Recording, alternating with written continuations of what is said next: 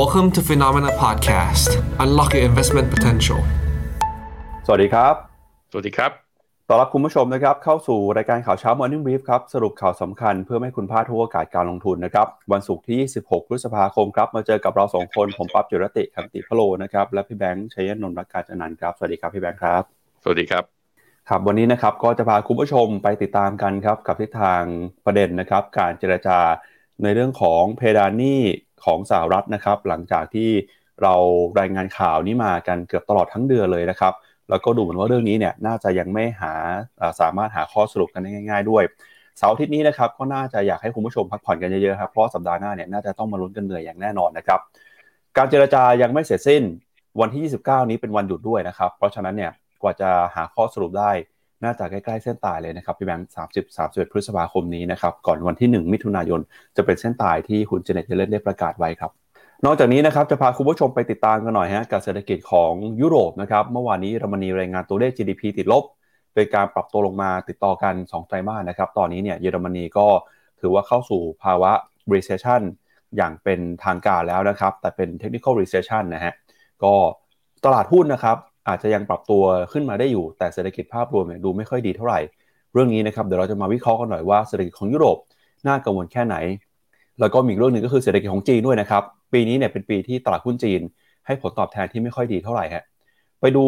ความเคลื่อนไหวย้อนหลังเนี่ยจะเห็นว่าตลาดหุ้นจีนนะครับให้ผลตอบแทนปีนี้ติดลบแล้วนะครับ ทั้งจีนทั้งฮ่องกงตอนนี้เนี่ยจีนฮ่องกงตัวเลขความเคลื่อนไหวของตลาดก็คือทำจุดต่ำสุดในรอบประมาณ 4 เดือน หรือว่าในรอบปีนี้เลยนะครับ ความกังวลก็มาจากตัวเลขเศรษฐกิจครับที่ออกมาไม่ค่อยดีก็เป็นตัวสะท้อนว่า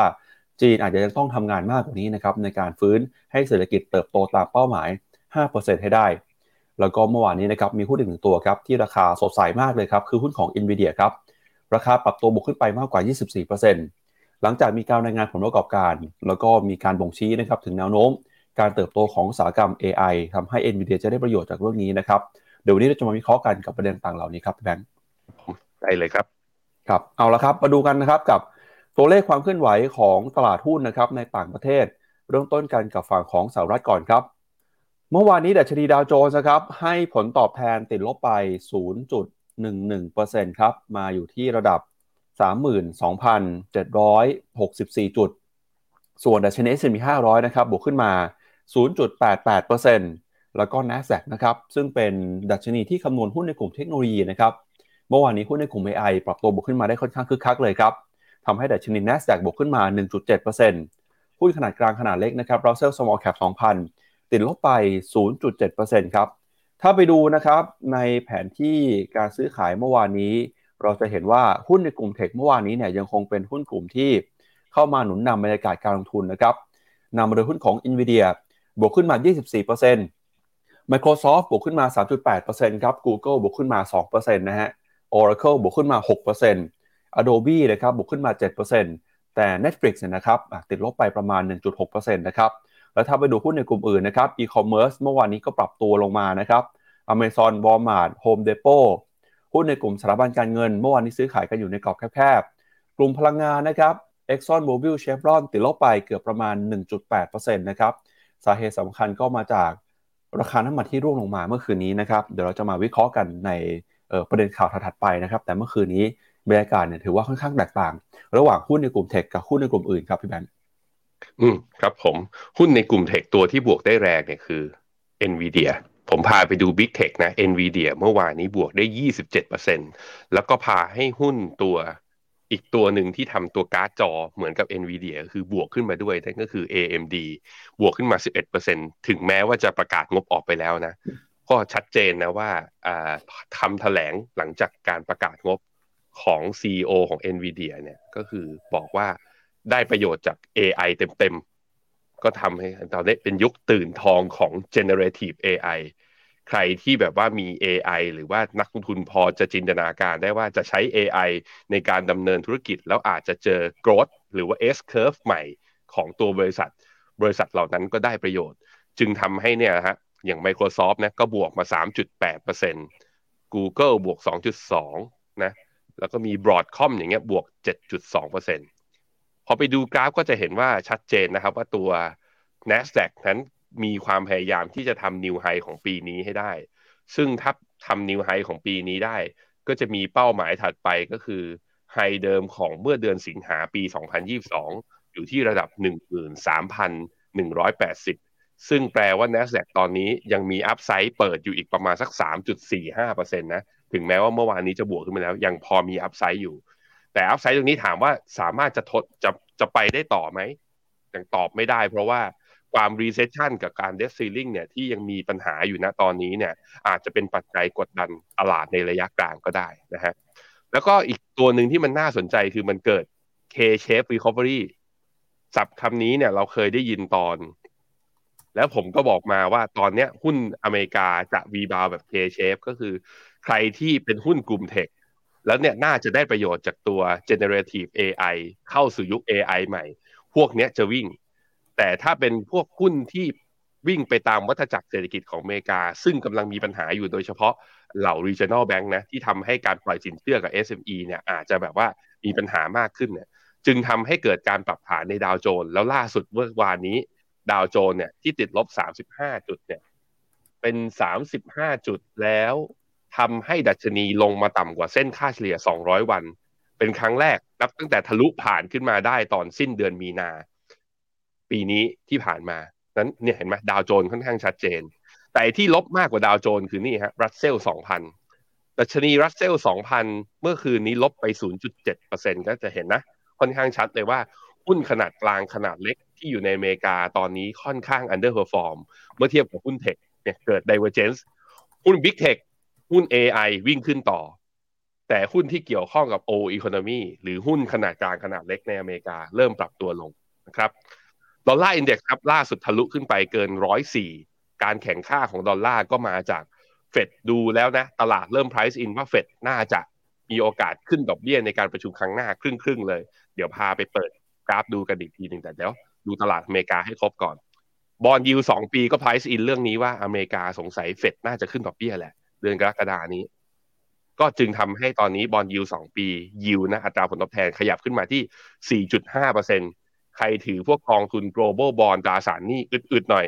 คุณอาจจะเปิดมาตอนนี้เห็น NAV ของกองเหล่านี้ติดลบอีกรอบหนึ่งแต่ใกล้เคียงและใกล้จะเจอจุดสูงสุดจริง ๆ แล้ว หวังว่านะหวังว่าหลังจากนี้ไป เฟดจะไม่ได้ขึ้นดอกเบี้ยแรง น่าจะเป็นการขึ้นครั้งสุดท้ายนะครับบอลยูสิบปีครับขึ้นมาอยู่ที่สามจุดแปดอ่าสามจุดแปดเปอร์เซ็นซึ่งเป็นจุดสูงสุดที่เราไม่ได้เห็นมาเลยนับตั้งแต่วันที่สิบมีนาอะบอลยูสองปีกับสิบปีก็สะท้อนตลาดเริ่มกลับไปเชื่อนะก่อนหน้านี้ความเห็นต่างกัน ถึงแม้ว่าคุณโจงพาวเวลจะพูดหลังจากประชุม FOMC ว่าปีนี้ครึ่งปีหลังไม่ลดดอกเบี้ย ตลาดตอนนั้นก็ยัง price ว่ายังต้องลดอยู่สองสาครั้ง เนี่ยผ่านไปจากวันที่เฟดประชุม FOMC ผ่านมานะเดือนหนึ่งตลาดเริ่มคิดไปทางเดียวกันกับ FOMC แล้วว่าสงสัยเฟดจะขึ้นดอกเบี้ยต่อครับ ไปดูต่อนะครับที่ความเคลื่อนไหวของตลาดหุ้นยุโรปบ้างครับ เมื่อวานนี้ก็มีปัจจัยที่เข้ามากดดันนะครับ ตลาดหุ้นยุโรปใน 2 เรื่องด้วยกัน เรื่องที่ 1 ก็คือแรงกดดันจากความผิดหวังที่ทางสหรัฐยังคงไม่สามารถเจรจาแก้ไขปัญหาเพดานหนี้ได้ เส้นตายกำลังจะใกล้เข้ามาแล้วนะครับ ประกอบกับ ความกังวลเรื่องของเศรษฐกิจยุโรปครับ ตอนนี้เนี่ยเยอรมนีนะครับเศรษฐกิจส่งสัญญาณชะลอตัว GDP ไตรมาสล่าสุดติดลบไป 0.3%นะครับก็ทำให้เยอรมนีเข้าสู่ภาวะถดถอยครับ ตอนนี้แรงกดดันนะครับส่งผลมายังตลาดหุ้นยุโรป เมื่อวานนี้ดัชนีดัคของเยอรมนีก็ติดลบไป 0.3% FTSE ร้อยอังกฤษนะครับปรับลงไป 0.7% CAC 40 ของฝรั่งเศสร่วงลงไป 0.3%ครับยูโรซ็อก600ยูโรติดลบไปนะครับ 0.2%แต่ที่น่าสนใจคือ ภาพใหญ่เนี่ยหุ้นยุโรปติดลบนะครับ แต่ถ้าไปดูเฉพาะหุ้นตัวใหญ่ 50 ตัวในตลาดหุ้นยุโรปคือ Euro Stoxx 50 ครับ กลับบวกสวนทางขึ้นมา 0.14%ครับสาเหตุเป็นเพราะอะไรนะฮะพาไปดูภาพนี้ครับ มีหุ้นหนึ่งตัวครับที่เข้ามาช่วยดันตลาดไว้หุ้นตัวนั้นคือ ASML ครับพี่แบงค์ ASML เนี่ยเป็นผู้ผลิต chipset เซมิคอนดักเตอร์ยักษ์ใหญ่ของเนเธอร์แลนด์นะครับ เมื่อวานนี้พอมีกระแสข่าว AI Super Power ปรับตัวบวกขึ้นมาในฝั่งของ NVIDIA เนี่ยก็ทำให้ตอนนี้หุ้นในกลุ่มที่เกี่ยวข้องกับ AI หรือว่า chipset ปรับตัวบวกขึ้นมาได้พร้อม ๆ กันเลยนะครับ SML เมื่อวานนี้แดนนี่ส่งไปด้วยฮะบวกขึ้นมาเกือบ5%เลยทีเดียวครับ ถึง ASML จะบวกขึ้นมา แต่ถ้าดูจากกราฟของตัวตลาดหุ้นยุโรปเนี่ยการได้แท่ง candlestick 3 แท่งติดต่อกันนะ นับตั้งแต่วันอังคารเป็นต้นมา วันอังคารยูโรซ็อก600ลบ0.6%ว วันพุธลบต่ออีก 1.8%เมื่อวานนี้ลบต่ออีก 0.3%ทำให้ยูโรซ็อก600 กลับลงมาต่ำกว่าเส้นค่าเฉลี่ย 100 วัน แล้วก็ MACD เนี่ยจะเห็นว่ายุโรปตั้งแต่เนี่ยดัชนี Euro Stoxx 600ทำ higher high ตั้งแต่ตอนเดือนพฤศจิกานะก็คือ ทุกครั้งที่อ่าทุกครั้งยังอยู่ในเทรนขาขึ้น แล้วสามารถทะลุทำ new high ใหม่ได้ ในรอบประมาณในรอบปีเนี่ยได้ตลอด แต่จะเห็นว่าทั้ง MACD เนี่ย MACD และ RSI ถึงแม้ทำ new high แต่ indicator สองตัวไม่ทำ high ตาม มันเป็น bearish divergence ที่กดดันว่าการปรับอ่าการปรับตัวขึ้นรอบนี้อาจจะมีการปรับฐานรุนแรงตามมา ซึ่ง 3 วันที่ผ่านมาเริ่มสะท้อนให้เห็นแล้วนะฮะแล้วการขึ้นมารอบนี้เนี่ยจะเห็นว่าผมวัดฟิโบนัชชีในขาของตัว corrective wave เนี่ยว่า rebound ขึ้นมาตอนนี้ Euro Stoxx 600 rebound ขึ้นมาแล้วไม่สามารถผ่านฟิโบนัชชี retracement 78.6 ได้ ปัญหาคือถ้าลองนับเวฟดูนะหนึ่งสองตรงนี้สามสี่ห้าตรงนี้เป็น extend wave คือ จะมองว่าเป็น corrective wave ที่เวฟ A สูงกว่าห้าอาจจะไม่ได้ ผมว่ามองว่าตรงเนี้ยเราอาจจะอยู่ในแค่เวฟสามลงมาเพื่อเตรียมขึ้นสี่แต่ถ้าเป็นเวฟสามจริงว่าอ่าสี่จริง โอ้โหหนึ่งก็ลงได้เยอะเหมือนกันอะ เพราะว่าหัวของหนึ่งมันนับตรงนี้ก็ได้เนี่ยนับตรงเดือนตุลาปีสองพันยี่สองตรงนี้ก็อาจจะเป็นหนึ่งก็ได้ถ้านับแบบนี้นะ เพราะถ้าตรงนี้เป็นหนึ่งเนี่ย ถ้าตรงนี้เป็นหนึ่งแสดงว่าตรงนี้คือเวฟย่อย ถ้าสมมติว่าเดือนธันวาเดี๋ยวเดี๋ยวคนในขับเฮาจะมองไม่ออก สมมติว่ากลางเดือนธันวาเนี่ย ที่ตัวยูโรซ็อกหกร้อยวิ่งขึ้นมาได้สี่ร้อยสิบสมมติว่าตรงนี้คือหนึ่งอะผมเขียนให้ แล้วรอบย่อตรงนี้นะ ของเดือนธันวา นี่คือสอง ปกติจำกันได้ใช่ไหมว่า เวฟสามนั้นต้องไม่สั้นกว่าเวฟหนึ่งหนึ่งกับสองแสดงว่ายูโรซ็อกหกร้อยเนี่ยควรจะไปได้แถวๆประมาณสี่ร้อยแปดสิบเจ็ดถ้ามองอย่างนี้ก็คือไอ้ corrective wave ที่เราเห็นเนี่ยน่าจะเป็นเรียกว่าคลื่นย่อย น่าจะเป็นคลื่นย่อย แต่ดูจากแพทเทิร์นคือ แล้วถ้าตรงนี้เป็นหนึ่งเป็นสองตีขึ้นมาเนี่ยหนึ่ง แล้วสองแล้วทำไมสามมันสั้นกว่าหนึ่งมันตีไม่ได้ไง ผมก็เลยมองว่ามีโอกาสเหมือนกันว่าหนึ่งจะอยู่ตรงนี้ เนี่ยหนึ่งจะอยู่ที่เดือนตุลาปีสองพันยิบสองแล้วสองเนี่ยก็คือตอนที่ตัวดัชนียูโรซ็อกหกร้อยลงมาที่สามร้อยแปดสิบตอนเดือนตุลาแล้วไม่ทำโลใหม่ ถ้าเด่นอย่างเงี้ยนี่ตรงนี้ตรงเนี้ยนับเวฟสามได้ทันทีนั้นมีความเป็นไปได้ครับ ถ้าดูจากเวฟตรงตรงนี้นะ corrective wave ตรงนี้ภาพรวมทั้งหมดแล้ว ยูโรซ็อกหกร้อยมองด้วย e l i t e wave น่าจะเข้ารอบพักฐาน แล้วอาจจะลงมาแถวแถวทดสอบเส้นค่าเฉลี่ยสองร้อยได้เลย แต่ประเด็นคือถ้าลงลึกขนาดนี้มันต้องมีข่าวเพิ่มเติม ซึ่งเริ่มมีกลิ่นแล้วไง นี่ไง เศรษฐกิจเยอรมันเข้าสู่ recession อ่อนๆ หรือเปล่า เพราะ GDP ติดลบ ตลาดก็เริ่มมา price อ้าวว่าโอ้ไอที่มันวิ่งขึ้นมาตลอดเนี่ย คิดว่าจะเลี่ยง recession ได้ อาจจะเลี่ยงไม่ได้ก็ได้อะอันนี้คือความเห็นของผม คราวนี้พอไปลองดูยูโร เมื่อเทียบกับดอลลาร์เพราะดอลลาร์แหมแข็งซะขนาดนั้นก็เลยทำให้ตัวค่าเงินยูโรตอนนี้อ่อนลงมาต่ำกว่า 1.08 แล้วตอนนี้อยู่ที่ 1.072 ค่าเงินปอนด์ก็เช่นเดียว อ่อนค่ามาระยะยาวเลยนับตั้งแต่สัปดาห์ที่ 2 ของเดือนพฤษภา จากตอนแรกนะ highสุดของรอบอยู่ที่ประมาณ 1.26 ตอนนี้อยู่ที่ 1.23 แน่นอนฮะดอลลาร์แข็งแบบนี้ทำทุกสกุลอ่อนค่ากันหมดเลยครับ ครับ อพอพี่แบงค์พูดถึงเรื่องของค่าเงินดอลลาร์นะครับ ก็เดี๋ยวชวนคุณผู้ชมไปดูต่อกับภาพของตลาดหุ้นเอเชียหน่อยนะครับ ค่าเงินเยนครับล่าสุดเนี่ยเราจะเห็นว่าพอค่าเงินดอลลาร์อ่อนนะครับ ค่าเงินเยนขออภัยฮะค่าเงินดอลลาร์แข็งค่านะครับ ค่าเงินเยนเนี่ยก็เห็นสัญญาณอ่อนค่าล่าสุดนะครับ เงินเยนอ่อนค่าทำจุดอ่อนค่าใหม่นะครับในรอบปีเลยทีเดียวครับ ตอนนี้ทะลุ 140 เยน ต่อดอลลาร์สหรัฐไปแล้วนะครับ สาเหตุสำคัญก็มาจากตลาดครับกังวลเรื่องของการใช้นโยบายการเงินนะครับ ที่มีความคาดหวังว่าธนาคารกลางสหรัฐมีโอกาสนะครับจะเดินหน้าใช้นโยบายการเงินเข้มงวดต่อไป ด้วยการขึ้นดอกเบี้ยครับทำให้ตอนนี้เนี่ยค่าเงินในหลายสกุลนะครับค่อยๆอ่อนค่าลงไปแต่ถ้าไปดูสัญญาณเทคนิคนะครับพี่แบงก์ก็ดูเหมือนว่าแนวโน้มเงินเยนอ่อนค่ายังคงมีต่อไปด้วยนะครับ อืมครับผมพอมาเทียบค่าเงินเยนกับไทยบาทนะเช้านี้อยู่ที่24.6 ซึ่งระดับ 24.6 นี่นี่คือจุดต่ำสุดนะโอ้โหไม่ได้เห็นมาตั้งเท่าไหร่แล้วปั๊บพี่ขอลาไปญี่ปุ่นแล้วปั๊บไปหาคนมาแทนต่อ ไม่ใช่สิไม่ควรจะเป็นอย่างนั้น ไม่ควรจะเป็นอย่างนั้นเพิ่งไปเที่ยวมาลืมตัวนะฮะแต่นี่ผลของการที่ค่าเงินเยนอ่อนเนี่ย ก็ยังทำให้ตลาดหุ้นทางฝั่ง เอเชียตัวนิเคอีเนี่ย ยังพยายามจะบวกอยู่นะอะพาพาปั๊บพาไปรายงานหน่อยว่าเป็นยังไงบ้างนิเคอี ครับก็พอค่าเงินเยนอ่อนค่าไปนะครับส่งผลทาให้ดัชนีตลาดหุ้นญี่ปุ่นกลับมาบวกได้แล้วครับสัปดาห์นี้เนี่ยตลาดหุ้นญี่ปุ่นค่อนข้างผันผวนนะครับหลังจากที่ราคา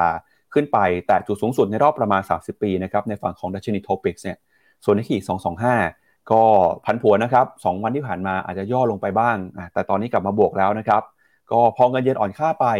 หุ้นของญี่ปุ่นครับที่เป็นบริษัทส่งออกก็จะได้ประโยชน์นะครับจากเรื่องนี้ไปด้วยล่าสุดขยับขึ้นมายืน 31,000 จุดได้อีกครั้งหนึ่งแล้ว ส่วนออสเตรเลียกับนิวซีแลนด์นะครับช่วงนี้ยังคงซื้อขายกันอยู่ในกรอบแคบๆแต่ที่น่ากังวลคือตลาดหุ้นจีนครับพี่แบงค์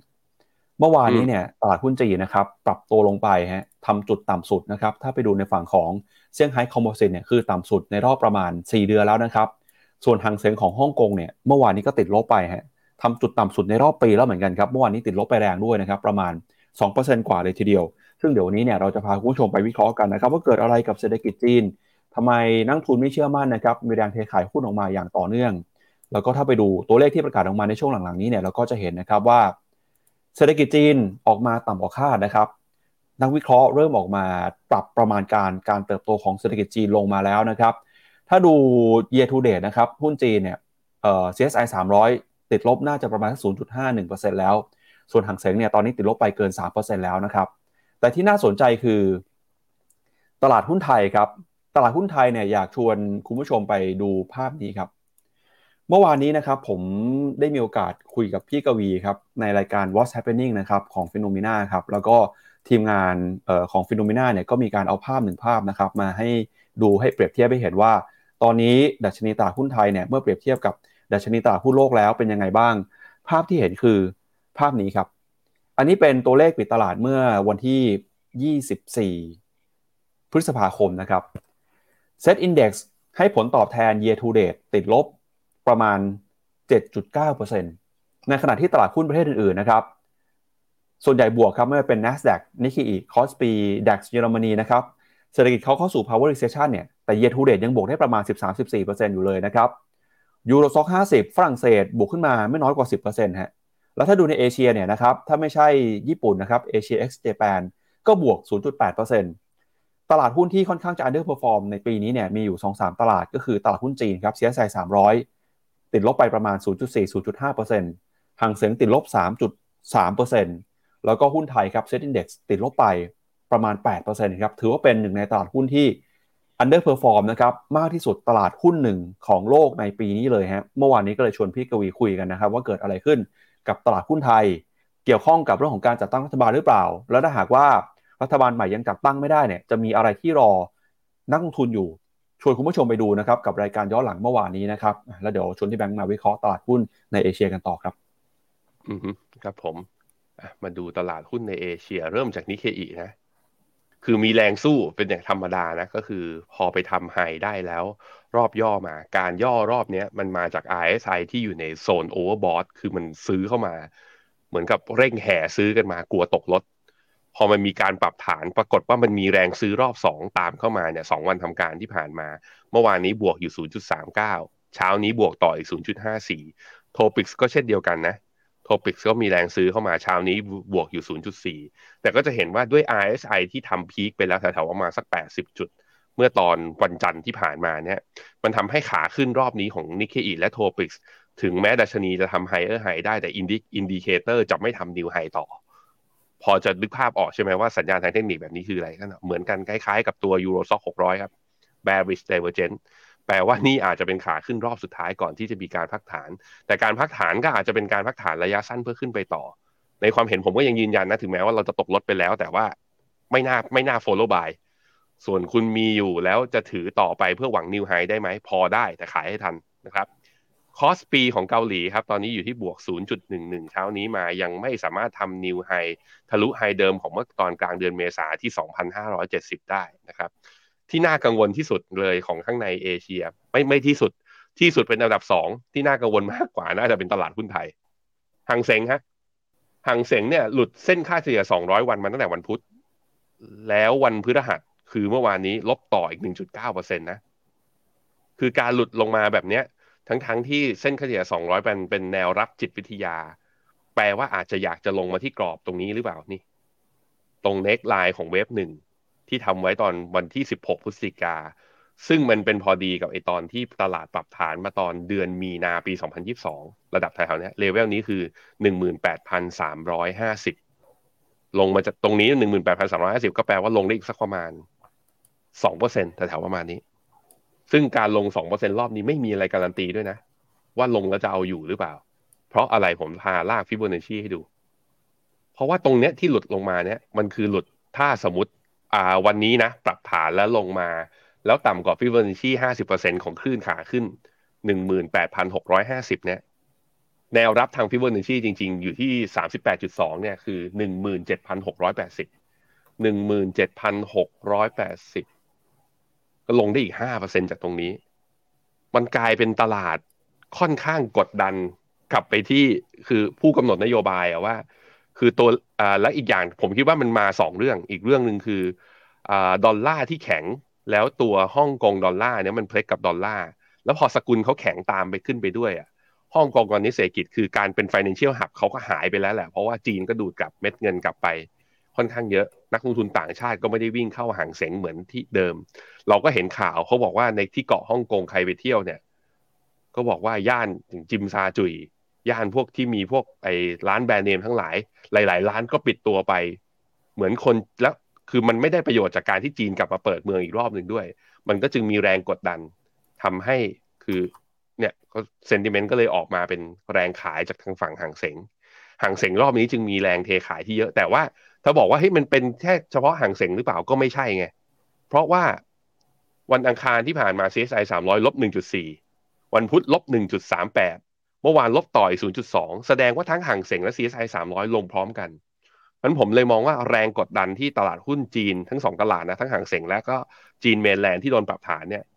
สาเหตุน่าจะเป็นเพราะตลาดผิดหวังว่าไม่มีนโยบายกระตุ้น แล้ววิธีการกดดันรัฐบาลที่ดีที่สุดคือกดตลาดหุ้นนี่แหละ ตลาดหุ้นก็เลยกลับมาอยู่ในขาที่อันตรายอีกครั้งหนึ่งหลังจากที่เราคิดว่าน่าจะเป็นไซด์เวย์เพื่อรอมาตรการกระตุ้น อาจจะแบบว่าไซด์เวย์ลงมาข้างล่างลึกหน่อย ซึ่งตัว CSI 300 แนวแนวรับฟิบอนัชชี38.2 เนี่ย อยู่ที่ 3,796 3,796 แปลว่ามีดาวไซด์จากตรงนี้ ช่วงนี้ต้องวัดละเอียดหน่อย นักลงทุนต้องการนะ ต้องการจุดหรือจุดรับจุดซื้อ ลงอีกว่า 1.36เปอร์เซ็นซึ่งถ้าหลุดตรงนี้มาเนี่ย ต้องระวังนะ นี่ ดาวเทนผมเคยลากไว้แล้ว นี่ ดาวเทนลากไว้แล้ว ยิ่งระยะเวลาผ่านไป ถ้ามาตรการกระตุ้นไม่ดีพอ แล้วสัญญาณเศรษฐกิจคือไม่ได้บวกดีกว่าคาด จีนมันอาจจะเวฟของรีบาการรีบาวเนี่ยอาจจะต้องรอในครึ่งปีหลัง แบบว่าไกลๆเลยอาจจะไตรมาสสี่นะครับ ไปดูต่อเวียดนาม เวียดนามก็ไซเวย์ยังไม่มีอะไรอยู่แถวๆเหนือทุกค่าเหนือเส้นค่าเฉลี่ยทุกเส้น ยกเว้นเส้นค่าเฉลี่ย200 ยังไม่ผ่านนะครับ ส่วนหุ้นไทยหลังจากดีดขึ้นมาได้ 3 วันทำการติดนะเนี่ยได้แท่งคันเดลติกสีเขียว 3 แท่งติดต่อกัน แรงซื้อเริ่มหมด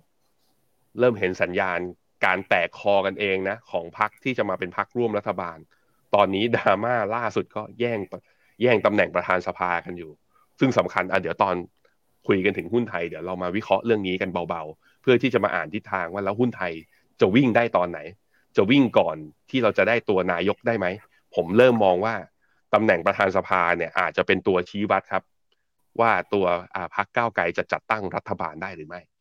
มาดูต่อครับที่ราคาทองคำกันครับ ล่าสุดราคาทองคำลงมาทำจุดต่ำต่ำสุดในรอบ 2 เดือนแล้วนะครับ หลังจากที่ค่าเงินดอลลาร์ส่งสัญญาณแข็งค่าจากความกังวล เรื่องการใช้นโยบายการเงินของธนาคารกลางสหรัฐฮะราคาทองคำเช้านี้ซื้อขายกันอยู่ที่1,944 ดอลลาร์ต่อทรัลล์นะครับเช้านี้อาจจะมีการรีบาวขึ้นมาได้เล็กน้อยครับ ที่น่าสนใจคือราคาน้ำมันครับ ล่าสุดเนี่ยราคาน้ำมันนะครับยังคงปรับตัวลงมาต่อครับ WTI ซื้อขายอยู่ที่ 71 ดอลลาร์ Brent นะครับ 75 ดอลลาร์ สัปดาห์หน้าครับวันที่ 4 มิถุนายนจะมีการประชุมกลุ่ม OPEC นะครับ ตอนแรกกลุ่ม OPEC ส่งสัญญาณว่าอาจจะปรับลดปริมาณการผลิตเพื่อพยุงราคาน้ำมันนะครับ แต่ตอนนี้เสียงเริ่มแตกเพราะว่าทางรัสเซียออกมาแสดงความไม่เห็นด้วยนะครับ ถ้าหากว่ากลุ่ม o p e ปจะปรับลดปริมาณการผลิตน้ำมันเพิ่มเติมในการประชุมสัปดาห์หน้า เพราะว่าทางรัสเซียเองนะครับก็ถือว่าเป็นหนึ่งในประเทศผู้ผลิตน้ำมันที่มีความสำคัญนะครับ การที่มีการปรับลดกำลังการผลิตเนี่ยอาจจะส่งผลต่อรายได้ของรัสเซียในอนาคตครับครับผมอะไปดูราคาทองก่อน ใครอยากรับทองนะ ใกล้แล้วนี่ เส้นค่าเฉลี่ยหนึ่งร้อยวันอยู่ที่หนึ่งพันเก้าร้อยสามสิบหกตอนนี้หนึ่งพันเก้าร้อยสี่สิบสี่เมื่อวานนี้ลบลงมาต่ออีกสิบเจ็ดเหรียญ ใกล้มากๆ ใกล้จุดที่น่าสนใจในการซื้อ คือถ้าเทสเมื่อไหร่แล้วสามารถยืนได้ ขอแท่ง candle stick เขียวๆ สักนิดนึงนะะก็เข้าไปซื้อดูจับจังหวะกันได้ แต่มันเป็นช่วงที่นี่ Dollar Index มันแข็งพอดีไงเพราะฉะนั้นถ้า Dollar Index ยังอยู่ในโซนแข็งค่าอยู่ แล้วทองจะดีได้ มันคล้ายๆว่าเรากำลังแช่งให้ debt ceiling ไม่ผ่านนะ หรือว่าต้องมีความเสี่ยงอะไรที่ทำให้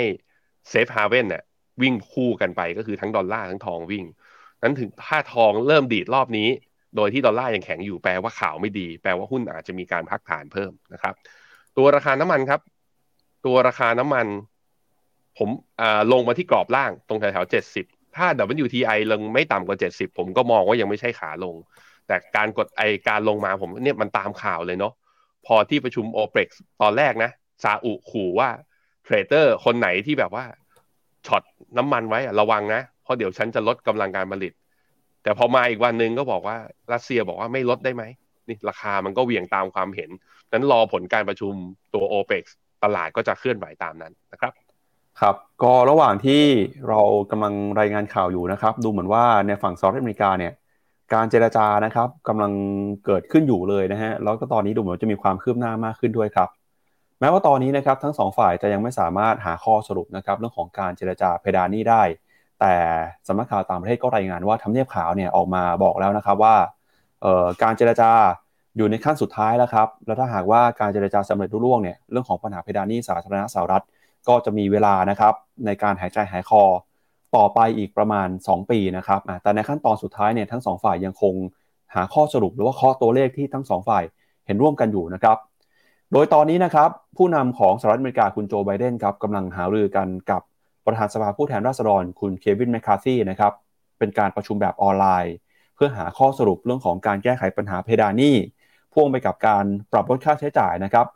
เพื่อมีวัตถุประสงค์ก็คือหลีกเลี่ยงการผิดนัดชำระหนี้นะครับก่อนเส้นตายวันที่ 1 มิถุนายนนี้ครับ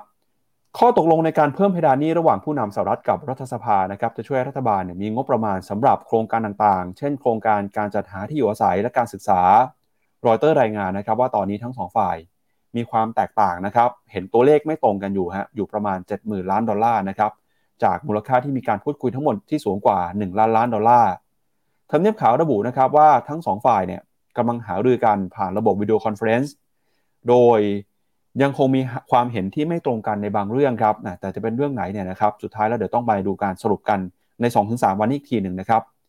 ประธานาธิบดีไบเดนออกมาระบุว่าเขาเนี่ยไม่ได้คิดว่าภาระทั้งหมดนะครับควรจะไปตกกับชนชั้นกลาง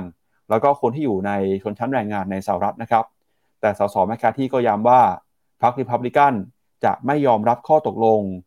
ที่รวมถึงการลดค่าใช้จ่ายของรัฐบาลในปีหน้า แล้วก็จะจำกัดการเพิ่มขึ้นของงบประมาณในปีต่อๆไปด้วย เพื่อชะลอการเพิ่มขึ้นของปริมาณหนี้ของรัฐบาลสหรัฐ ซึ่งปัจจุบันเนี่ยก็อยู่ในระดับสูงนะครับมูลค่าพอๆกับมูลค่า GDP ของสหรัฐเลยครับ ขณะที่ประธานาธิบดีโจไบเดนนะครับก็เสนอให้คงระดับงบประมาณของรัฐบาลในปีหน้าไว้ที่ระดับเดิม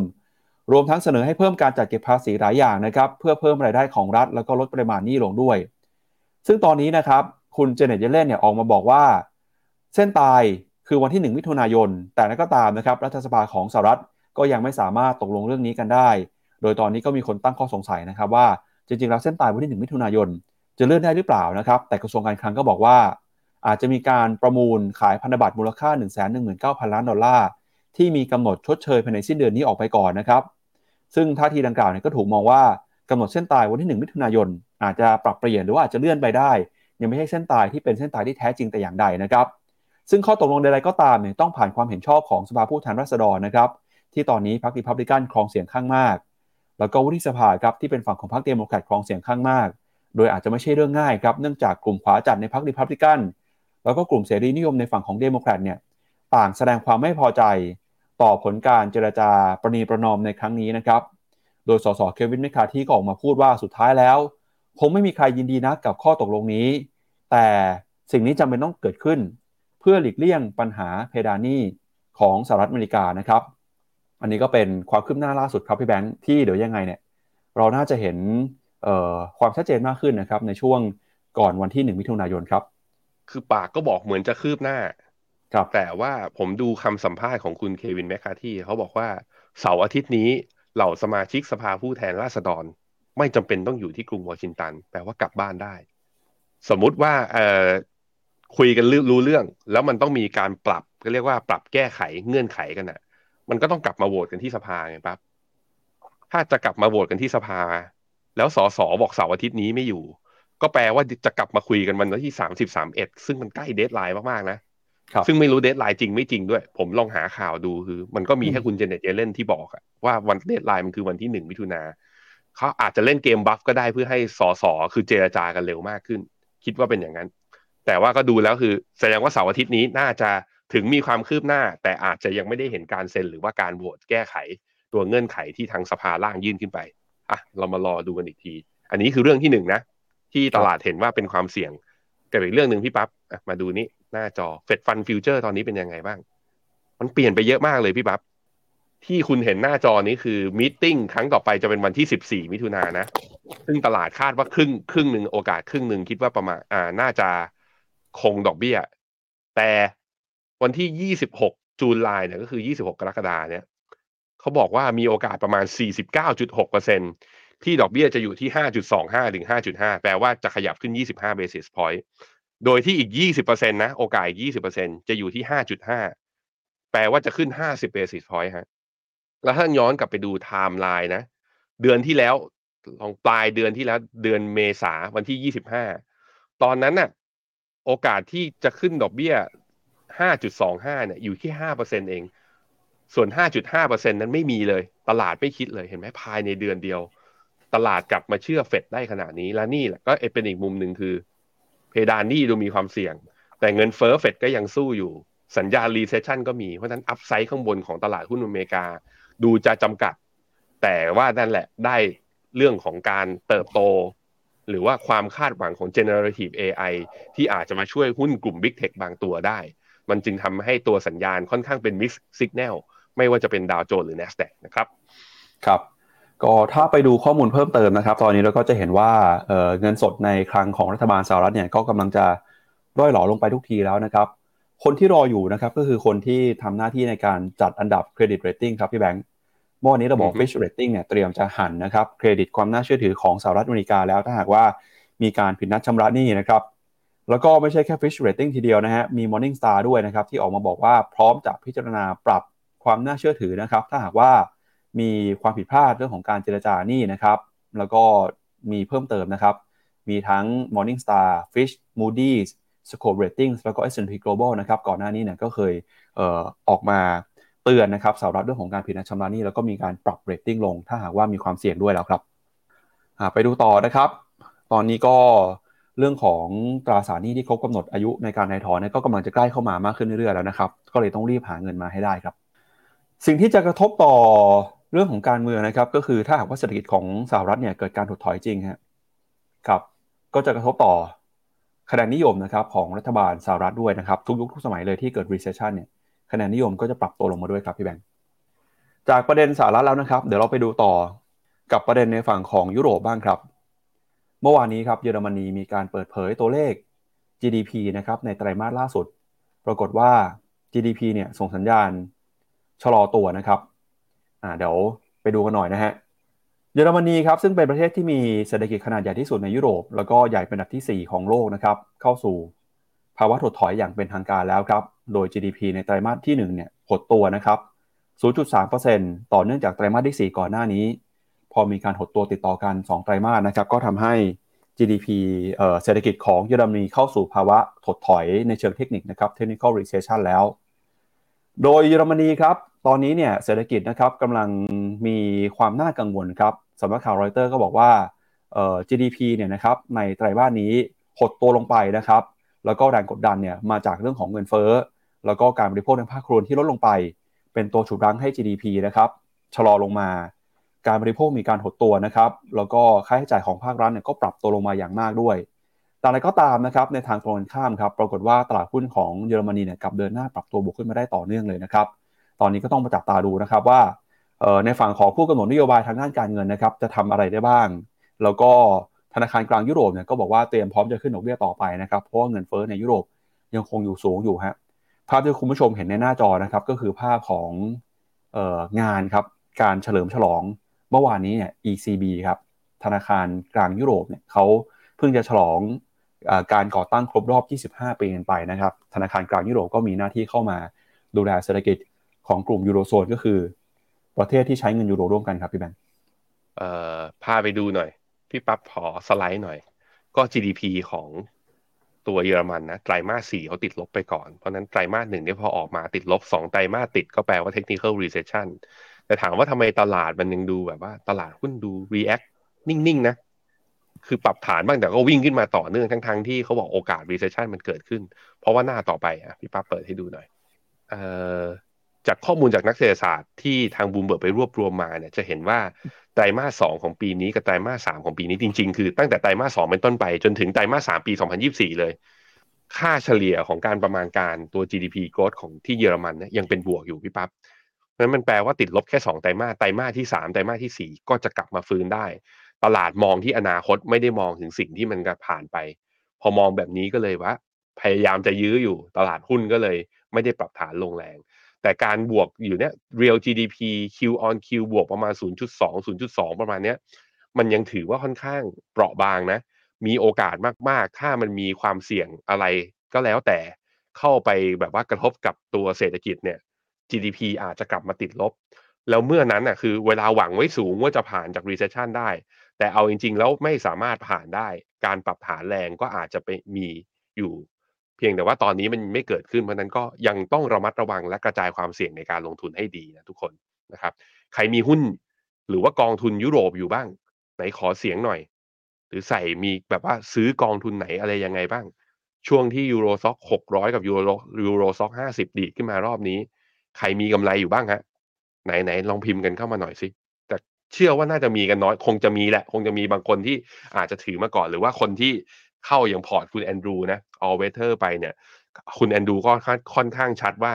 มีเรื่อง indicator ตัวหนึ่งในเรื่องโมเมนตัมเนี่ย ก็ทำให้แกมีการใส่เข้าไปในพอร์ตยุโรซึ่งก็บอกว่าเก่งทีเดียว ใครสนใจในพอร์ตแบบนี้ all weather เนี่ยก็ลองใส่เข้ามานะฮะก็แบบว่ามาศึกษาได้ในแพลตฟอร์ม FINNOMENA นะครับ มาดูต่อนะครับกับประเด็นเรื่องของเศรษฐกิจจีนกันบ้างครับ ล่าสุดเนี่ยนะครับเศรษฐกิจจีนก็ยังคงส่งสัญญาณที่อ่อนแออย่างต่อเนื่องเลยนะครับจากตัวเลขเศรษฐกิจที่รัฐบาลประกาศออกมาทำให้ตอนนี้เนี่ยนักเศรษฐศาสตร์นะครับ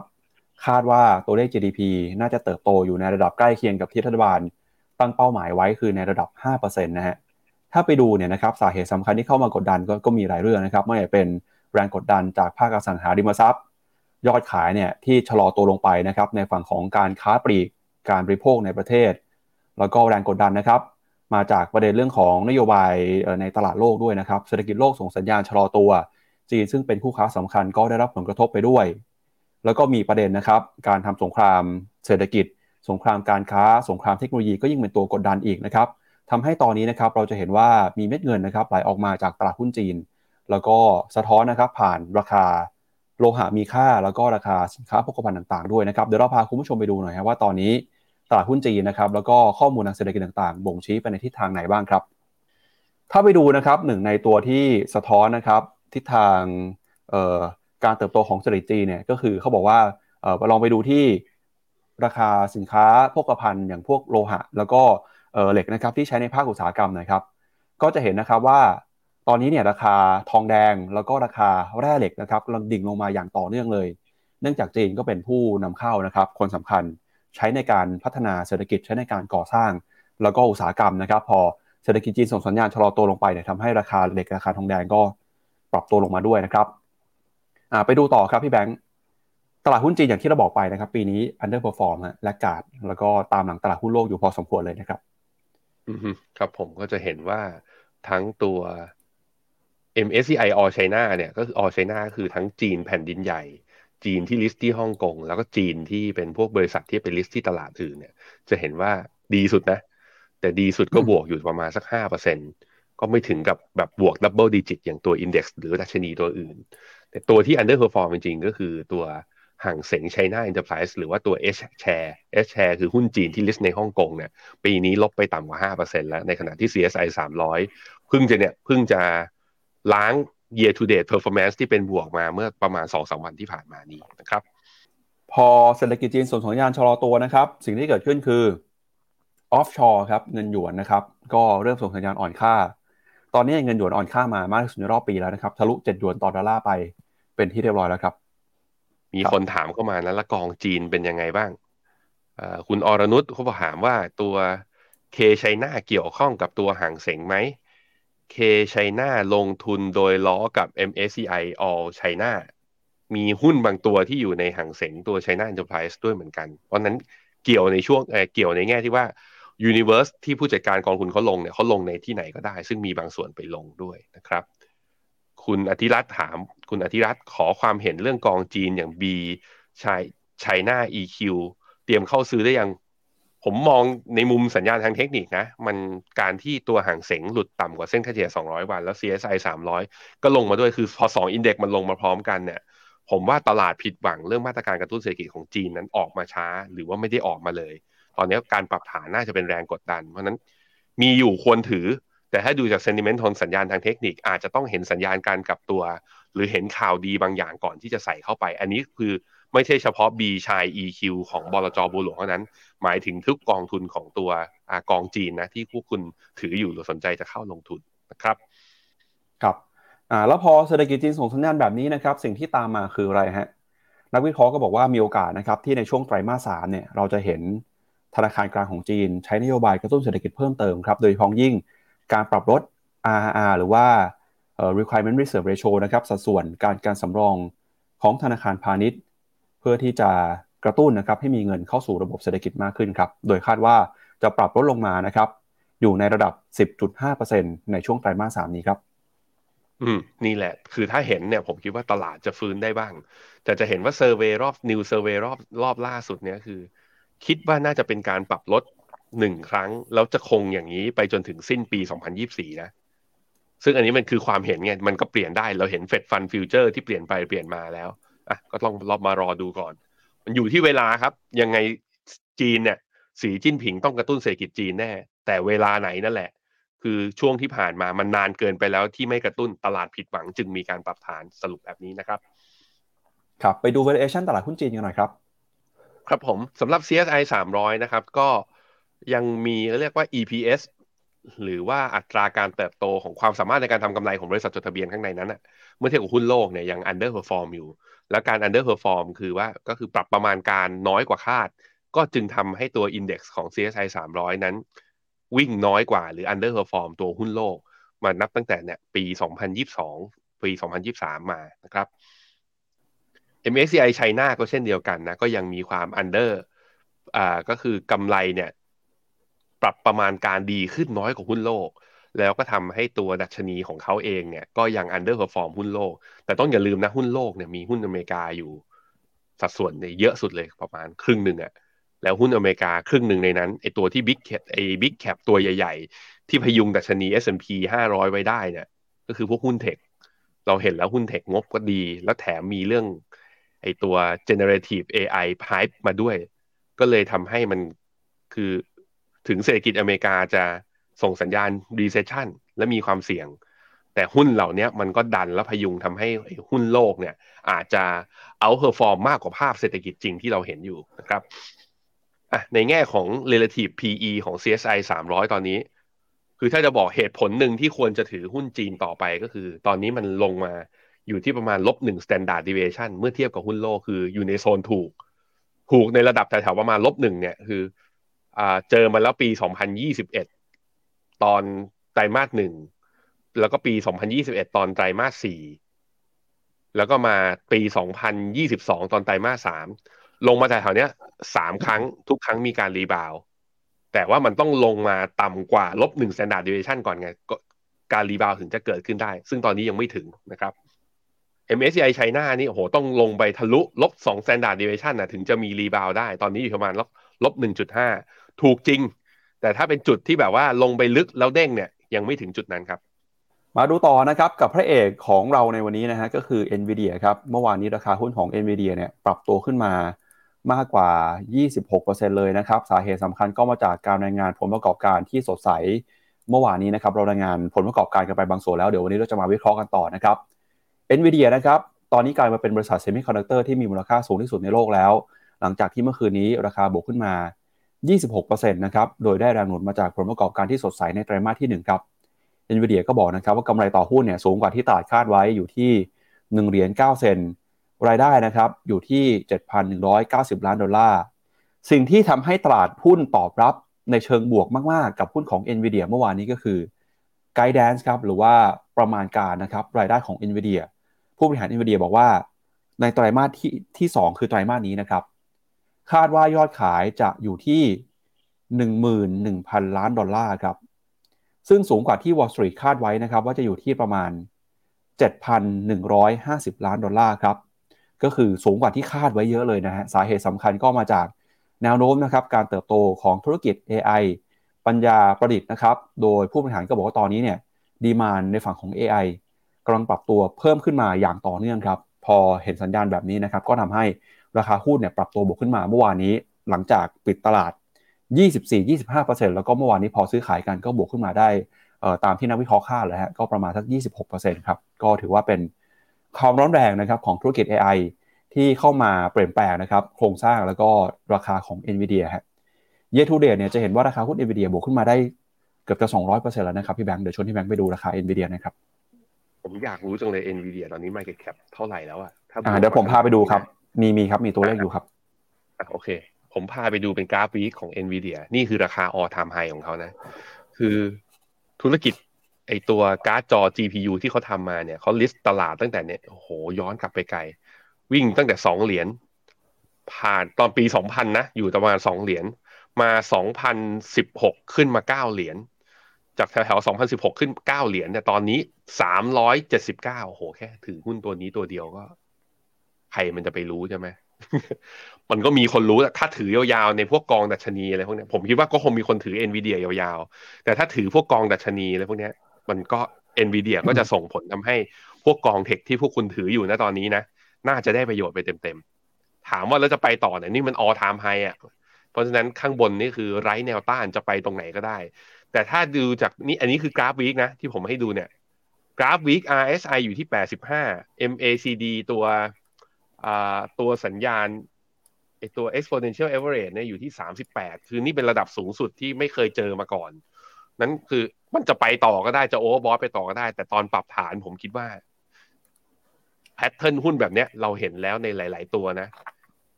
เวลาตอนจบจบไม่ค่อยสวยเท่าไหร่ต้องระมัดระวังอะมีคนถามกันเข้ามาด้วยเหมือนกันถึงพวกกองเทคนะ อย่างคุณสุมาลี คุณสุมาลีถามว่า ระหว่างกอง KT-WTAI RMF เทียบกับ SCB RM NQD อันนี้คือถามเพื่อจะไปซื้อกองทุน RMF เพื่อลดหย่อนภาษี แล้วอยากได้พวกกอง tech เอาไปเข้าไปไว้ในพอร์ต คุณสุมาลีถามว่าซื้อตอนไหน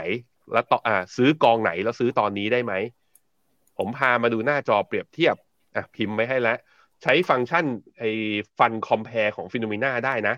เข้ามาก็เนี่ย search ชื่อกองเสร็จแล้วก็กดเพิ่มกองอะผมเพิ่มกองแล้วเปรียบเทียบกับ KTWT ไอ้ WTAI ของกรุงไทย SCBRM NDQ เนี่ยเป็น NASDAQ ลงทุนใน ETF แล้วล้อกับดัชนี NASDAQ เลย ส่วน K เดี๋ยวอ่า KTWTAI เนี่ยมันชื่อว่าอ่า World Technology อ่า AI ก็คือ Artificial Intelligence กองแม่ของเขาคือ Alliance Global Investor เป็นกอง AI ก็คือใช้คำว่า AI เอามาใส่เข้าไปในกองเลย ไปดู performance ย้อนหลังหนึ่งปี performance ย้อนหลังหนึ่งปีจะเห็นว่า โอ้โห KT WTAI เนี่ยลบหนึ่งแต่ NASDAQ ไอตัวของ SCB บวกสิบเอ็ดเห็นอย่างนี้ปุ๊บคุณก็จะบอกว่า โอ้โห ชัดเจนนะ ซื้อกอง SCB ดีกว่างั้นผมพาไปดูต่อเวลาดูมันดูที่ performance อย่างเดียวไม่ได้ไปดูลึกกว่านั้นอีกนิดนึง อันนี้เป็นเว็บไซต์ของตัว Financial Times เขาก็มีเอาตัวกอง Master Fund เนี่ยตัว Global Alliance เนี่ยเอาเข้ามาอยู่ในตัวพอร์ตด้วยใครอยากดูพวกรายละเอียดของกอง Master Fund นะมันก็มี 2 เว็บไซต์ฟรีที่เราใช้ได้คือ Bloomberg กับอีกที่หนึ่งคือนี่แหละ Financial Times ผมพาไปดูครับ พี่ปั๊บเห็นอะไรไหม Top 5 Holding ของกองแม่ของ KT WTAI เนี่ย Nvidia ครับถืออยู่ 5%เพราะฉะนั้นเดี๋ยวเราจะเห็น Master Fund ของกอง KT WTAI อะ คืนนี้เนี่ย อยู่ดีก็บวกแบบบวกกระโดดขึ้นมาเลย เพราะว่าถือ NVIDIA เยอะสุดในพอร์ต แต่เขาก็ถือว่าถือกระจายนะเขาแบบว่าไม่ได้ไป weight เยอะ ถือแค่ประมาณห้าเปอร์เซ็นต์อันดับสองเป็นเทสลาอันดับสาม Meta สี่จุดเก้าอันดับสี่เป็น Microsoft สี่จุดเก้าอันดับห้าเป็น ON Semiconductor สี่จุดเจ็ดเห็นว่าทีม AI เนี่ยก็อยู่ในเนี่ยก็อยู่ในสี่ห้าตัวแรก เพราะฉะนั้นน่าจะได้ประโยชน์ในระยะยาวเหมือนกัน นั้นอยู่ที่ความเชื่อแล้วพอเฮาให้ดูอย่างนี้แล้ว มันไม่ได้หมายความว่าความ underperform ของกอง global alliance ที่มีมาในรอบหนึ่งปี มันแปลว่ามันจะแพ้ในระยะยาว ถ้าทีม AI มาจริงกองนี้จะมีโอกาสฟื้นขึ้นมาเพราะ underperform มากเกินไปนะครับอะอันนี้เป็นแนะนำพี่ปั๊บพาไปดูหน่อยแล้ว ตอนนี้ NVIDIA พอพุ่งขึ้นมา 26%เนี่ย market cap เขาขึ้น elite ขับยังครับอ่าใกล้แล้วฮะพี่แบงก์ก็เมื่อวานนี้นะครับ ราคาหุ้น NVIDIA ปิดตลาดบวกไป 24.37%นะครับ พอปรับตัวขึ้นมาร้อนแรงแบบนี้เนี่ย กลายเป็นว่า NVIDIA ขึ้นมาทำสถิติใหม่ครับพี่แบงก์กลายเป็นบริษัทเทคโนโลยีของสหรัฐนะครับ ที่มีมูลค่าปรับตัวเพิ่มมากขึ้นใน 1 วันเนี่ยสูงที่สุดเป็นประวัติการเลยครับ วันเดียวทำให้ Market Cap ของเขาพุ่งขึ้นไปถึง 198,000 ล้านเหรียญนะครับที่ผ่านมาเราเคยเห็นข่าว Apple Amazon Microsoft Tesla เนี่ยระหว่างวันเคยบวกขึ้นมาแรงๆแต่พอไปดูมูลค่าแล้วเนี่ยไม่เคยมีบริษัทไหนที่บวกขึ้นมา แรงๆ วันหนึ่งได้เท่ากับ Nvidia เมื่อวานนี้เลยนะครับ พอ Market Cap วันเดียวบวกขึ้นมาเกือบ2แสนล้านครับทำให้ตอนนี้เนี่ยมูลค่านะครับของตลาดครับ Nvidia กำลังจะเข้าสู่เขาเรียกว่า trillion dollar market cap club ครับพี่แบงก์ก็คืออบริษัทที่มีมูลค่าเกิน 1 ล้านล้านเหรียญครับ ตอนนี้มีใครบ้างนะครับ ถ้าเกิดเป็นในฝั่งของสหรัฐก็มี Apple มีมูลค่าอยู่ 2.7 ล้านล้าน Microsoft 2.3 ล้านล้าน Google 1.5 Amazon 1.1 แล้วก็ Nvidia นะครับ 950,000 ขาดอีก 50,000 ล้านครับ จะขึ้นมาอยู่ใน trillion dollar ครับครับ แต่ trillion dollar ขับ มันไม่ได้มีแค่ในอเมริกาไหมพี่ปั๊บใช่ครับ มีทีมเขาทำเรียงตัวอื่นไหมอะที่เพิ่มเข้ามาเนี่ยก็คือมีอารามโก้ครับ ตอนที่เคยขึ้นไปทำจุด peak อันนี้ต้องบอกว่าอันนี้เป็นภาพคือเอ่อเอาแค่เฉพาะช่วงราคา peak นะครับของ Market Cap ฮะ Apple เนี่ยเคยเกือบจะขึ้นไปถึง 3 ล้านล้านนะครับ แต่ยังไม่ถึงครับ ถ้าไม่ใช่ในอเมริกาก็มี Aramco นะครับ 2.4 ล้านล้าน มี PetroChina ครับ Tencent Alibaba ก็เกือบจะใกล้แล้วครับ ในตอนนั้นนะครับ ไม่ใช่ตอนนี้นะฮะในตอนนั้นแล้วก็แล้วก็ไปไม่ถึงฝั่งฝัน จะเห็นว่าตัวที่ไปแตะแล้วก็แบบว่าไม่สามารถอยู่ในคลับได้เนี่ยก็หลายตัวนะ PetroChina Tencent Alibabaคือคนที่จะอยู่ได้มันต้องมี competitiveness มี edge แล้วก็ต้องไม่โดนเรื่องเนี่ย geopolitical หรือว่าต้องไม่อยู่ในกลุ่มอย่างเป็นตัวไชน่ามันชัดเจนเนอะรอบที่วิ่งมารอบนั้นมันเป็นเพราะราคาน้ำมัน แต่พอราคาน้ำมันลงเศรษฐกิจชะลอลงปุ๊บราคาก็อยู่ไม่ได้ แต่ NVIDIA ผมว่าถ้าดูอย่างนี้แล้วมีโอกาสอยู่ยาวๆพี่ปั๊บครับผม ไปดู performance หน่อยครับ year to date เนี่ย NVIDIA นี่บวกขึ้นมาประมาณ160%แล้วนะครับ อือครับผมลองลงมาคือเมตานะปีนี้ก็บวกมันร้อยเปอร์เซ็นต์แล้วก็มี AMD ได้อานิสงด้วยนะครับ จะเห็นว่าพวกทีม generative AI เนี่ยมามากันหมดเลยปีนี้ เป็นตัวที่พอพยุงและทำให้ NASDAQ เนี่ยถึงแม้ว่าเฟดจะยังขึ้นดอกเบี้ยไม่จบนะ แต่การวีบาวก็ค่อนข้างรุนแรง แต่มาในพวกกลุ่ม AI แล้วเป็นพวก AI ที่มี revenue นะ มียอดขายเลยมี revenue ส่วนตัวที่ไม่มี revenue หรือว่ายังเป็นเทคขนาดกลางขนาดเล็กเนี่ยยังต้องรอต่อครับ ยังไม่เห็นสัญญาณการวีบาวนะครับ ก็ไปดูรายได้หน่อยนะครับ รอบนี้เนี่ยที่กลายมาเป็นความหวังก็คือ ธุรกิจ Data Center นะครับที่ผลประกอบการปรับตัวบวกขึ้นมา อันนี้แหละครับจะกลายมาเป็นจุดเปลี่ยนนะครับครั้งสำคัญของ NVIDIA ครับชวนพี่แบงค์ไปดูแนวโน้มหน่อยครับครับผมแล้วเนี่ยอย่างที่บอกไปว่าน่าจะเข้า น่าจะเข้า Elite ครับได้ในระยะยาวสาเหตุเป็นเพราะว่าคาดการณ์ของกำไรที่นักวิเคราะห์คาดการณ์ของ NVIDIA นั้นไตรมาสสองไตรมาสสามจะทำนิวไฮไปอีกสองไตรมาสติดกันนะครับ อันนี้ในแง่รายได้ ไปดูกำไรฮะ กำไรเนี่ยโอ้โหนี่จะทะลุสองจะทะลุสองเหรียญต่อหุ้นนะ คิดเป็นการเติบโตเมื่อเทียบแบบไป year on year เนี่ยสองร้อยเก้าสิบเปอร์เซ็นพอคิดแบบนี้ได้ไง ราคาหุ้นมันเลยดีดนำไปก่อน คือเห็นอันนี้ปุ๊บอย่าเพิ่งไปซื้อหุ้น เพราะหุ้นเมื่อคืนเนี้ยมันสะท้อนจากราคานี้ มันอาจจะดีดไปต่อได้ แต่ว่าซื้อเบาๆแล้วกันนะทุกคนไม่อยากขัดลาดเดี๋ยวกลายเป็นบอกว่าห้ามซื้อ มันยังวิ่งต่อไปอีก ผมกลัวตัวเองเป็นเหมือน โดน โดนโดนจิกเรื่องกองยุโรปกับกองญี่ปุ่นมาแล้วทีหนึ่งต้องระมัดระวังตัวเองเหมือนกันนะครับ ครับไปดูมุมมองนักวิเคราะห์นะครับ คนนี้คันแนะนำซื้อครับ ราคาเป้าหมาย 429 ดอลลาร์ปัจจุบันราคาอยู่ที่ประมาณ 380 ครับ อัพไซด์ก็ประมาณ 13%นะครับ เอาละครับ อันนี้ก็เป็นชวนที่แบงค์ไปอ่าน คอมเมนต์ของคุณผู้ชมกันเพิ่มเติมนะครับอ่าครับผม คุณปาวิตาถามว่ามีกองทองกองไหนแนะนำที่ป้องกันความเสี่ยงไหม เอาบลจไหนก็ได้ที่มีตัว S อยู่ข้างในชื่อกองทองเขาอย่างตัวที่เราแนะนำก็ SCB Go H นะครับ ตัว Go Go แล้วก็ป้องกันความเสี่ยงนะครับคุณนานีบอกว่ายังมีอยู่ในกองยุโรป แต่เป็นยุโรป small cap ยังขาดทุนอยู่อ่าแต่คุณอดีศรบอกว่ามีตัว TMB EG บวกอยู่ 45%ที่ต้องถือมายาวมากเก่งมากนะครับคุณมิวกี้ทานถามว่าทองเข้าได้หรือยังออยากเห็น แถวๆพันเก้าร้อยสี่สิบเนี่ยแล้วขอเขียวสักหน่อย คือถ้าคุณมิวกี้ถือยาวนะ ขอเห็นสัญญาณดีขึ้นก่อน แล้วค่อยซื้อ แต่ถ้าเล่นเป็นแบบว่าลองช็อตธรรมดา ตรงนี้แถวๆนี้ก็น่าลองแล้วเพราะลงมาลึกระดับหนึ่งนะครับ แล้วก็ถ้าสันเอเส้นค่าเฉลี่ยหนึ่งร้อยวัน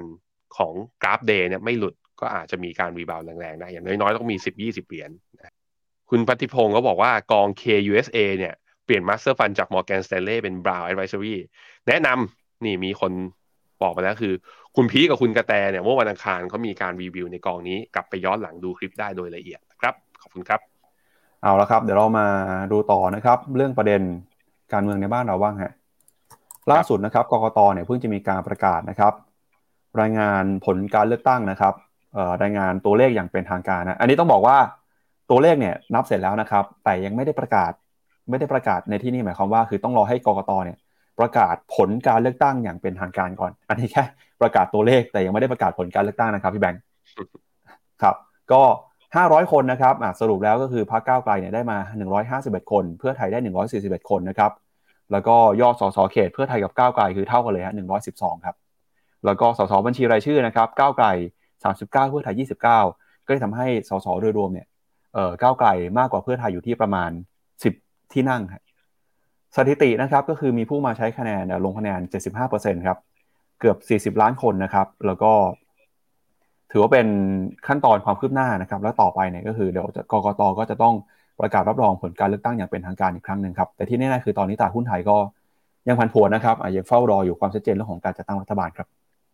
ดูอย่างนี้แปลว่าก้าวไกลคือจากคะแนนก่อนหน้านี้เนี่ยที่เรารู้กันก็คือหายไปหนึ่งที่นั่งเนาะครับ โดยหนึ่งที่นั่งมันไปบวกที่ไหนก็คือไปบวกที่ภูมิใจไทย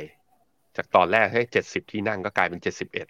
ส่วนก้าวไกลจากเท่าไหร่นะร้อยห้าสิบสองก็เหลือร้อยห้าสิบเอ็ดประมาณนี้ ส่วนว่าความคืบหน้าจะเป็นยังไงต่อก็อย่างที่เราเห็นนะ ถ้าใครตามสื่อช่วงนี้ก็คือ ตอนนี้เขาไม่คุยกันที่โต๊ะแล้ว ตอนนี้เขามาคุยกันในทวิตเตอร์และ social network ต่อรองที่นั่งประธานสภากันอยู่ ประธานสภามีความสำคัญยังไงนะ ก็คือ ผมคิดว่าถ้าเราอ่านข่าว แบบว่าในหลาย ๆ ข้อมูลก็จะเห็นว่ามันมีความเสี่ยงที่คุณพิธาอาจจะโดนคดีเรื่องการถือหุ้นตัว ITV และทำให้สิทธิ์ความเป็นนายกนั้นอาจจะหายไป คือมีคนตีความไปในทางนั้น ซึ่งทางพรรคก้าวไกลเองหรือว่าคุณพิธาเองก็เคยบอกก็เคยสัมภาษณ์กับสื่อในในกรณีนี้ว่า อย่างมากสุดก็ขาดความเป็นสสแต่เป็นนายกยังเป็นได้ คือมันอยู่ที่การตีความบทกฎหมาย คราวนี้คือถ้ามันห้าสิบห้าสิบแบบนี้จริงเนี่ยตำแหน่งประธานสภา ถ้า ก้าวไกลได้เนี่ยมันจะเป็นการการันตีว่ายังไงก็อยู่ในพักร่วม เพราะนั้นก็จะผลักดันเสนอนโยบายที่ตัวเอง หาเสียงไว้กับประชาชนได้ แต่ถ้าไม่ได้เนี่ยสมมติถ้าไม่ได้ แล้วคุณพิธาก็ไม่ได้เป็นนายก แล้วกระทรวงเกรด A ตอนนี้ที่เราเห็นกันหน้าสื่อก็คือมันตกอยู่ในมือของอ่าของการต่อรองของเคมของเพื่อไทยซึ่งเขาเคี่ยวอะเขาอยู่ในการเมืองมาตั้งนานแล้ว มันก็เลยเป็นที่มาที่ตอนนี้มันก็เริ่มการต่อรองมันเริ่มมันเริ่มมันเริ่มรุนแรงขึ้น เป็นการกระทบกระทั่งกันขึ้นมา ราะนั้นมันเกิดความไม่แน่นอนขึ้นมาอีกครั้งหนึ่งว่าแล้วก้าวไกลจะได้เป็นรัฐบาลได้หรือเปล่านะ ซึ่งต้องมาดูกัน ต้องมาดูกัน อันนี้พี่ปั๊บเอาหน้ามาโชว์ว่า แล้วสวมีอำนาจอะไรทำไมต้องหมายปองอะพี่ปั๊บอ่านให้ฟังหน่อยมีอะไรบ้างอันนี้หมายถึงประธานสภานะครับพี่แบงค์ทำไมตอนนี้ก็ถึงแย่งตำแหน่งประธานสภากัน BBC ไทยเข้าไปรวบรวมข้อมูลมาเขาบอกว่าประธานสภาเนี่ยถือว่ามีความสำคัญมากนะครับ เพราะว่า จะมีอำนาจในการกำหนดแล้วก็เรียกประชุมร่วมรัฐสภาสสสวครับเพื่อโหวตเรื่องนายกฮะแล้วก็มีอำนาจในการยุติการพิปรายของสสนะครับมีอำนาจในการสั่งพักการประชุม เลื่อนหรือว่าเลิกด้วย แล้วก็มีอำนาจในการพิจารณาบรรจุ หรือไม่บรรจุยติเข้าที่ประชุมนะครับ นอกจากนี้เนี่ยก็เป็นผู้ที่นำชื่อนายกขึ้นทุนเกล้าต่อพระมหากษัตริย์นะครับเพื่อให้มีการโปรดเกล้าเลือกแต่งตั้งนายกครับหลังจากที่สภามีมติเลือก แล้วก็เป็นผู้ที่รับสนอง พระบรมราชโองการในการแต่งตั้งนายกครับ เพราะฉะนั้นตำแหน่งนี้สำคัญมากนะครับ ถ้าหากว่าจะผลักดันอ g e n d a อะไรที่มีความสำคัญเนี่ย ถ้าหากว่าประธานสภามีสิ่งที่ไม่เห็นด้วยนะครับ ก็อาจจะไม่สามารถผ่านไปได้อย่างราบรื่นครับ อันนี้ก็เลยกลายเป็นที่มาว่าทำไม หลาย ๆพรรคการเมืองนะครับ ถึงหมายปองตำแหน่งนี้ครับ ก็ในเรื่องของการผลักดันใช่ไหมอันนี้ดูแล้วการผลักดันนโยบาย กับอีกอย่างหนึ่งผมมองว่าตำแหน่งประธานสภามันเป็นเหมือน conductor ในวงออเคสตรามันกำหนดริทึมและจังหวะของการประชุมได้ค่อนข้างเยอะ ระดับหนึ่งทีเดียว เพราะฉะนั้นก็ยังไงดีอะปั๊บปั๊บคิดว่าอย่างอย่าถามความเห็นปั๊บเลยเดี๋ยวปั๊บโดนก็โดนทัวลง ถ้าจะทัวลงก็มาลงที่ผมคนเดียวแล้วกันครับแต่ว่ามันมันเห็นนะว่ายังไม่ทันเป็นพักร่วมกันเลยก็ ก็ตึงกันแล้วอะก็ตึงกันแล้ว เหมือนจุดร่วมเดียวที่เพื่อไทยกับก้าวไกลมีด้วยกันก็คือไม่ต้องการไม่ต้องการให้รัฐบาลชุดเก่าสารต่อ แต่แล้วแต่ดูแล้วความต่างมันอะในเชิงนโยบายกับในเชิงวิธีการทำงาน ดูเห็นระดับหนึ่งเหมือนกันก็เอาใจช่วยนะ ไม่ว่าเป็นยังไงขอให้ทุกคนคำนึงถึงประโยชน์ของประชาชนเป็นที่ตั้งและทำงาน เพื่อเปลี่ยนประเทศไปในทางที่ดีขึ้น ไม่ว่ามันจะเปลี่ยนได้มากน้อยขนาดไหน แต่ขอให้เศรษฐกิจดีขึ้นอะ ขอให้ประชาชนกินดีอยู่ดีขึ้น ขอให้ที่ทะเลาะกันอยู่เนี่ย เพื่อเจตจำนงเพื่อช่วยให้ประเทศดีขึ้นเถอะ ไม่ใช่ต่อรองกันเพื่ออำนาจอย่างเดียวครับโอเคครับนะในเรื่องการลงทุนบ้างครับ ก็มีผู้เชี่ยวชาญหลายท่านนะครับ วิเคราะห์กันเมื่อวานนี้พี่กวีที่คุยกับผมในรายการ What's Happening ตอนเย็นก็บอกเหมือนกันว่าตราบใดที่เรายังไม่เห็นหน้าค่าตารัฐบาลนะครับ การจัดตั้งรัฐบาลยังไม่เสร็จเนี่ยหุ้นไทยก็ไม่น่าจะไปไหนฮะตอนนี้หุ้นไทยก็ในแต่ละวันเนี่ยนะครับ ยังเห็นแรงกดดัน บวกวันหนึ่งจุดสองจุดสามจุดนะฮะหรือว่าบางวันก็ลบตอนเช้าลบตอนบ่ายบวกตอนบ่ายบวกตอนเช้าลบเนี่ยนะครับเป็นแบบนี้ครับนักลงทุนก็บอกโอ้โหหุ้นไทยตอนนี้นี่ลงทุนยากนะครับเดี๋ยวชวนให้แบงค์ไปดูหน่อยครับว่ามูลค่าหุ้นไทยเป็นยังไงบ้างครับก็จะเห็นว่าหุ้นไทยเนี่ย underperform มาเทียบกับหุ้นโลกมาตลอดนะมีคนถามมีคนแบบว่า สีดำน่าจะหุ้นโลก คุณ Radio Gaga ผม Finnomena เนี่ยเราจะใช้กราฟตัวเนี้ยบ่อยๆ วิธีการอ่านมันคืออย่างนี้นะ สีเหลืองก็คือเอาตัวอินเด็กซ์ของประเทศนั้น ๆ ที่เราจะเอามาเปรียบเทียบกับหุ้นโลก สีดำคือกำไร เพราะฉะนั้นมันสีดำกับขาวดำกับเหลืองเนี่ยมันไม่ใช่หุ้นโลกกับตัวหุ้นที่เราจะเอามาเปรียบเทียบ มันคือกำไรกับตัวดัชนี แล้วเอามาเทียบ relative คือดูความ underperform กับ outperform ถ้ามันลงเนี่ยแสดงว่าดัชนีตัวนั้นเทียบกับหุ้นโลก แย่ในแง่ของ performance ถ้าเป็นสีดำถ้าเป็นสีเหลืองเนี่ย ถ้ามันเป็นขาลงแสดงว่าแย่ในแง่ของความสามารถในการทำกำไร ซึ่งหุ้นไทยเป็นอย่างนั้นเอาตรงๆนะ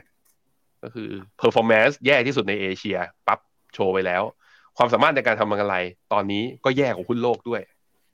นั้นดูถึงแม้หุ้นไทยจะมี rebound ได้ก็น่าจะมีเขาเรียกว่าต้องเห็นการจัดตั้งรัฐบาลที่ชัดเจน แล้วตลาดต้องก็ก็คงจะมี rebound ได้ แต่ส่วนจะ rebound แล้วไปได้ยาวจริงหรือเปล่า มันต้องนโยบายมันต้องเข้าไปถึงเศรษฐกิจ แล้วเรามีมุมมองเชิงบวกต่อเศรษฐกิจ ไม่งั้นมันก็จะเป็นแค่ election rally หรือว่าผลการเลือกตั้งเลือกนายกแรลลี่แล้วกันเพราะมัน election rally มันไม่เกิดแล้ว เป็นนายกแรลลี่ระยะสั้นๆ ถ้าทำนโยบายไม่ได้นะครับส่วนหุ้นไทยตอนนี้ PE เนื่องจากกำไรมันอยู่ที่เดิม แต่ราคาหุ้นมันลงมา ตอนนี้ PE หุ้นไทยเนี่ยก็อยู่แถวๆประมาณค่ากลางกับหุ้นโลกเลยนะ ไม่ได้ถูกด้วย นั้นอยากให้ถูกประมาณลบหนึ่ง standard deviation แปลว่า ถ้าอยากได้ของถูกหุ้นไทยคุณต้องแช่งให้หุ้นลง แต่อย่าแช่งเลยเราถือกันเยอะนะครับ เอาละครับ ก็วันนี้วันศุกร์แล้วนะครับพรุ่งนี้วันหยุดครับเสาร์อาทิตย์พักผ่อนกันให้เต็มที่นะครับ สัปดาห์หน้าเราน่าจะมีหลายเรื่องสำคัญที่ต้องมาลุ้นกันนะครับ ทั้งเรื่องของเพดานนี่แล้วก็เรื่องของความคืบหน้าในการจัดตั้งรัฐบาลด้วยนะครับ ยังไงเเก็บแรงไว้ฮะแล้วเดี๋ยวสัปดาห์หน้าวันจันทร์เรากลับมาเจอกันใหม่นะครับ คุณผู้ชมที่ติดตามรายการของเรานะครับไม่อยากให้พลาดข้อมูลข่าวสารดีๆ ก็เข้ามาเป็นสมาชิกบนแพลตฟอร์มของ Finnomena นะครับแล้วก็เราจะได้มีการส่งข่าวสาร ส่งบทวิเคราะห์มุมมอง เพื่อให้ไม่พลาดโอกาสการลงทุนครับและนี่ก็เป็นทั้งหมดนะครับของรายการข่าวเช้า Morning Brief วันนี้นะครับขอบพระคุณสำหรับการติดตามรับชมวันนี้เราสองคนและทีมงานลาไปก่อนมาจันทร์กลับมาเจอกันใหม่วันนี้สวัสดีครับ สวัสดีครับ ในโลกของการลงทุนทุกคนเปรียบเสมือนนักเดินทาง คุณล่ะเป็นนักเดินทางสายไหน การลงทุนทุกรูปแบบเคยลองมาหมดแล้ว ทั้งกองทุนหุ้นพอร์ต แต่ก็ยังมองหาโอกาสใหม่ๆ เพื่อผลตอบแทนที่ดีขึ้น แต่ไม่รู้จะไปทางไหน ให้ Finnomena Exclusive บริการที่ปรึกษาการเงินส่วนตัว ที่พร้อมช่วยให้นักลงทุนทุกคนไปถึงเป้าหมายการลงทุน สนใจสมัครที่ f i n o m e f i n o m i n a e x c l u s i v e หรือ line at f i n o m i n a p o r t คำเตือนผู้ลงทุนควรทำความเข้าใจลักษณะสินค้า เงื่อนไขผลตอบแทน และความเสี่ยงก่อนตัดสินใจลงทุน